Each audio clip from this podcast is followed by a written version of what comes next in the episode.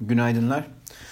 Ee, bugün haftanın önemli verisi Amerika'daki enflasyon gelecek. Ee, bu konuyla ilgili daha detaylı bir çalışmayı pazartesi günü yaptığım için, paylaştığım için tekrar e, paylaşmıyorum ama güçlü bir özellikle baz etkisi nedeniyle güçlü bir veri gelmesi bekleniyor. Potansiyel etkilerinden de bahsetmiştim zaten onun için şu anda oraya değinmiyorum. Ancak veri öncesinde dün e, yine e, çeşitli Fed başkanlarının çeşitli ortamlarda yaptıkları konuşmalar var. Genel olarak e, hepsinin birleştiği bir nokta var. Harker hariç, e, Brainard ve Bostic'in söyledikleri. Hala istihdamda eksiklik var. E, faizler düşük, uzun süre düşük kalacak ve e, enflasyondaki yükselişler yine e, geçici kalacaktır deniyor. Yani önceki söylemi tekrarlıyorlar. Harker ise biraz daha e, iddialı bir şeyle ifadeyle 2021 için Amerika'daki ekonomik büyümenin %7, 2022'de ise %3 olacağını söylüyor. E, bu sene bitmeden de manşet enflasyonun %2.3'lere geleceğini söylüyor. Yani burada biraz daha şahin bir açıklama var. E, tabii normal algı yönetimi için böyle olması makul karşılanmalı.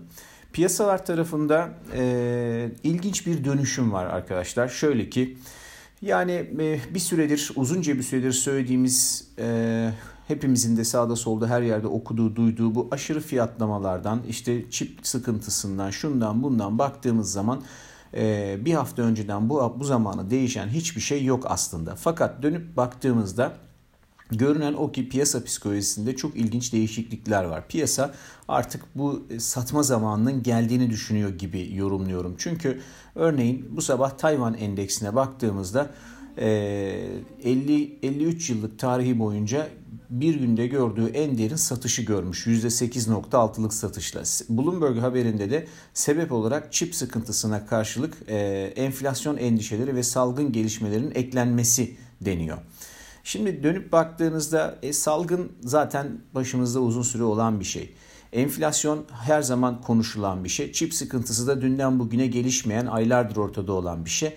Dolayısıyla bir anda piyasa döndüğü zaman e, işte kulp olarak hazır şeyler var ortada. Ama benim gördüğüm realite piyasa bir miktar satacak gibi gözüküyor. Bu sell and may go away bu sene çalışacak gibi gözüküyor. Şimdi e, buna ek olarak bir de şunu söylemek lazım. E, emtia piyasasına da baktığımızda işte parabolik olarak yükselen daha önce bahsetmiştim bu exhaustion rally falan filan hikayesi. Ama parabolik olan yük olarak yükselen emtia tarafında da e, son günlerde bir kar realizasyonu geldiğini görüyoruz. Özellikle e-mail notunda paylaştığım ahşap fiyatlarına bakmanızı tavsiye ederim. Ahşap fiyatları bu nereden çıktı demeyin. Amerika'daki enflasyon sepetinde e, yeri olan bir e, kalem bu ve tarihsel olarak da baktığınızda ahşap fiyatlarındaki böyle hızlı yükselişler Amerika'daki enflasyonun enflasyonun yükselişiyle beraber olmuş çoğu zaman da o anlamda önemli. Çünkü orada ahşaptan evler çok yaygın. Dolayısıyla e, şöyle bir şey var ahşapta da sene başından bu yana, Ocak'tan bu yana yani şurada tam 4 ay bitmiş neredeyse diyelim. %213 yükselmiş bir ahşap fiyatına bakıyorsunuz ve son günde son 2 günde e, dün ve önceki gün %11 e, aşağı geri çekiliyor. Hani ne oldu ahşapla ilgili bir şu bir, ne nasıl bir arz talep mi değişti falan diye baktığınızda böyle bir şey söz konusu değil. E, onun dinamiklerini de başka bir notta yazmıştım. Çok detayına girmeyeceğim. O dinamiklerde de bir değişiklik yok. E, tamamen burada pi- piyasa psikolojisinde bir dönüş aşamasında olduğumuzu e, değerlendiriyorum. O anlamda e, hisselerde biraz daha e, satış göreceğiz gibi gözüküyor. Aynı şekilde komodite tarafında da emtia tarafında da bir e, anlamlı bir düzeltmenin eşiğindeyiz gibi görünüyor. E, endekslerdeki zayıflığa rağmen dün elektrikli araçlar ve yeşil enerji hisseleri iyi bir gün geçirdiler. Uzun dönemli portföyler için benim de, de, de beğendiğim Palantir hissesi Volvo ile birlikte MSCI Dünya Endeksine girdiler. Ee, tabii böyle olduğu zaman endeksi takip eden pasif fonların bu hisselerde alımları olacaktır. Zaten Palantir'e dönüp baktığınızda e, dün ortalamanın neredeyse 4 katı hacimle e, %9,5 yükse, yükselerek kapatan bir görünüm çizdi. Olumlu bir durum tabii ama sadece bu haberle eğer olacaksa zaten e, endekslerdeki de baskıyla birlikte şeyin hissenin çok fazla gitmesi beklenmemesi lazım. Bir de Amazon'da bir haber var. O da biraz daha bearish bir haber. Şöyle ki Bezos e, yine Amazon hissesinde 1.7 milyar tutarlık bir e, satış yapmış ve e, dönüp baktığımızda son bir ayda yaptığı satış tutarı toplamda 6.7 milyar dolara gelmiş. Ciddi bir şey. E, şirket sahibinin hisse satması durumuyla karşı karşıyayız. Ne demek olduğunu hepimiz biliyoruz zaten.